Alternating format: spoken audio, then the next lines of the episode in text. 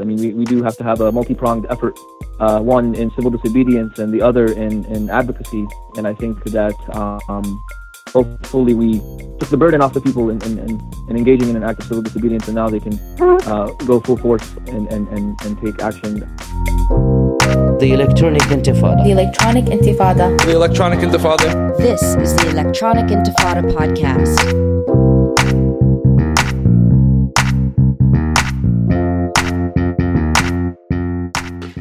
Confirmed, I will also faithfully observe. We are, if not now, American Jews against the occupation. David Friedman, you promote racism, fund illegal settlements. We will not be silenced. You do not represent us, and you will never represent us. Israeli occupation, Israeli occupation is an injustice against Palestinians and a moral crisis for American Jews. Moral American Jews stand against occupation and against and against Friedman. Moral American Jews stand against Friedman. Senator, if you send this man to Israel, you endanger millions of Palestinians and Israelis. American Jews stand against this man. We stand for freedom and dignity for all.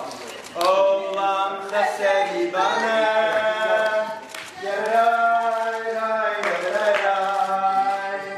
We will build this world with love.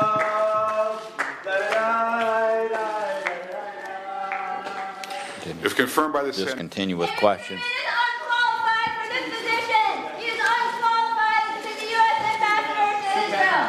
He, he finances uh, illegal settlements in the occupied West Bank.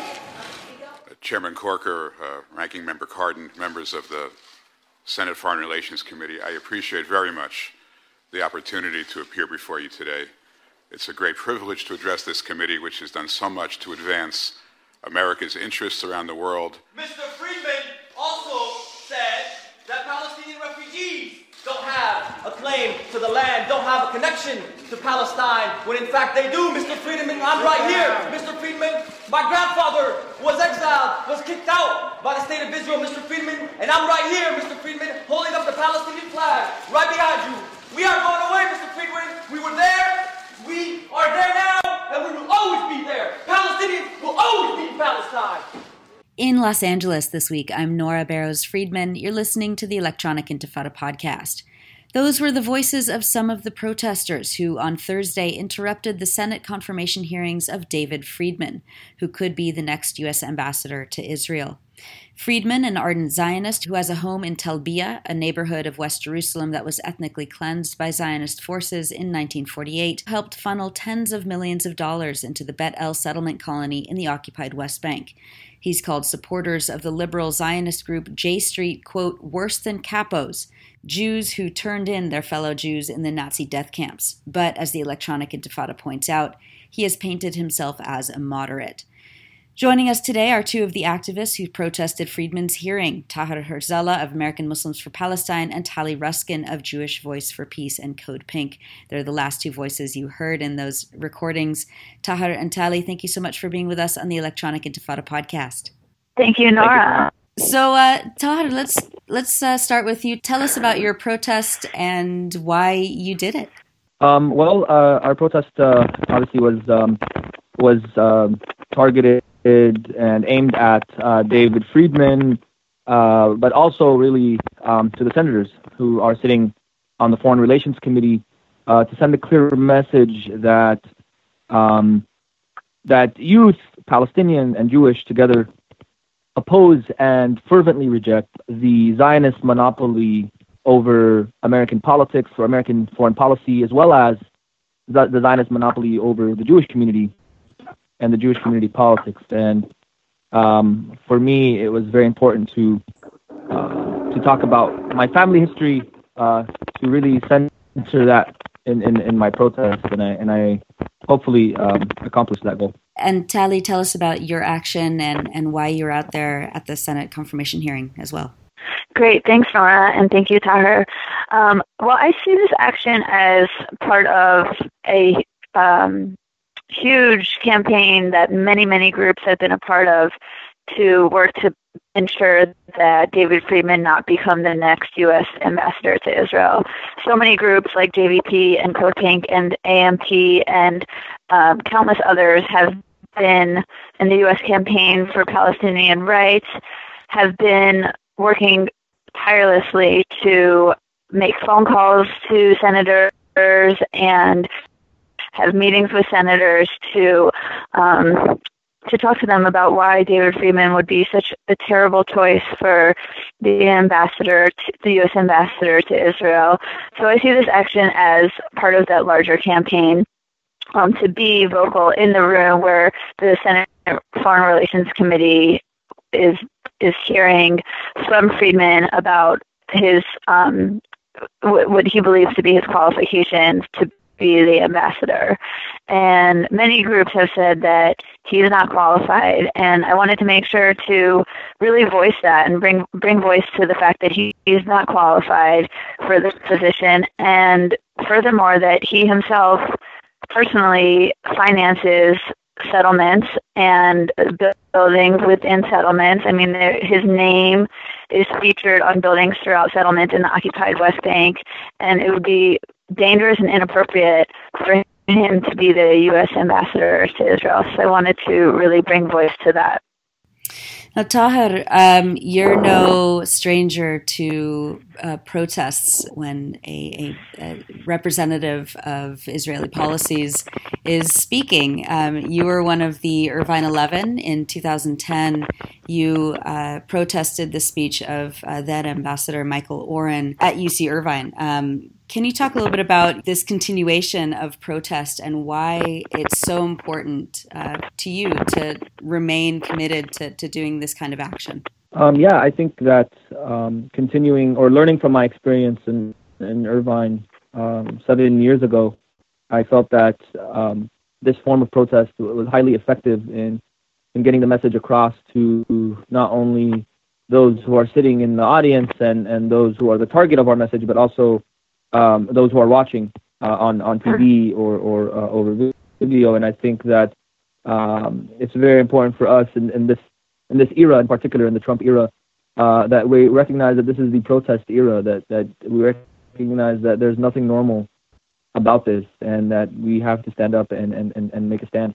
And so for me, that this was um, a tactical decision. I think the, the the group that was organizing uh, Tali uh, uh, headed the, the process of organizing this demonstration, and I'm truly grateful for that. And um, and those from If Not Now and and Kareem from AMP uh, deliberately thought about what to do, and I think this was a very um, important strategic decision to, to protest in this way. And I, and I and I'm still very very committed uh, to this type of protest and and and the the, the efficiency of this type of protest and uh, and getting the word out and, and, and taking the mic uh, when we when we typically don't have the mic ourselves. And you both spent time in jail in Washington D.C. Uh, after the after you were escorted out of the hearing room. Um, can you talk a little bit about uh, what that was like and if charges are being filed against you? Uh, yeah, so uh, we were arrested immediately after the event. Uh, we were taken down to a police van uh, stuffed in there and then driven to a, uh, I guess this command center, the Capitol Police Command Center, where we were jailed for several hours while being processed and booked. And um, I believe uh, most of us got um, booked for unlawfully disrupting Congress or, or something of that sort. Um, and so we are awaiting a court date. Uh, some of us are uh, to uh, see if we, we, will officially be charged um, by the prosecutor. But um, that will uh, we'll, we'll find that out on, on March 1st when we when some of us uh, go to court. So the court hearings are, are on March 1st. And Tali, does that apply to you as well? Um, well, I was actually one of the later people who were who was being processed. So by the time they got to me, they somehow, I think they changed the charges. I'm not really sure what happened because there was a lot of commotion. Um, but essentially, I was able to pay a fine of thirty-five dollars, and um, one of the per- another person who was um, processed at the same time as me um, from If Not now was able to pay a fine of fifty dollars. I'm not sure why we had different charges, but um, so we we do not have a court date on March first. Finally, both of you, Tahir brought brought up the fact that this is the age of protest. What what comes next?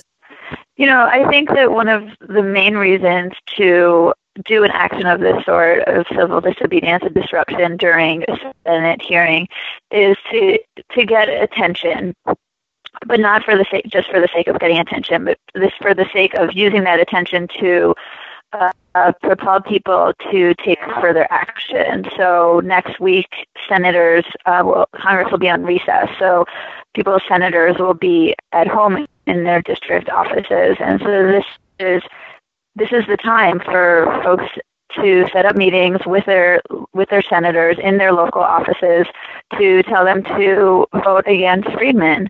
Um, this action is really to be used as a wake up call, as you know, sort of a flashy moment to to get people to take action on this issue. Like I said, this action is part of a much larger campaign to uh, ensure that David Friedman not become the U.S. ambassador to Israel. So I think that uh, the next step is that we need to really leverage this moment to make sure that people uh, voice their opposition to Friedman to their elected officials.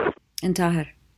Yeah, absolutely, absolutely. I think, um, as Tali said, this is hopefully a catalyst for people to to to uh, move from being, um, you know, uh, bystanders to, to active participants. And I think this is um, what we're hoping for is that, that people seriously um, take a look at the Senate Foreign Relations Committee, see if their senator is on that committee, and immediately make phone calls. I mean, we, we do have to have a multi pronged effort, uh, one in civil disobedience and the other in, in advocacy. And I think that um, hopefully we took the burden off the people and, and, and and engaging in an act of civil disobedience, and now they can uh, go full force um, and, and, and, and take action uh, uh, in advocacy and, and, calling and sending letters and meeting with their with their elected officials to reject the appointment of, of David Friedman. Uh, absolutely. All right. Well, uh, Tahir Herzallah and Tali Ruskin, both of you, thank you so much for being with us on the Electronic Intifada podcast. Thank you, Nora, and thank you, thank you so much, Tahir. Thank you all.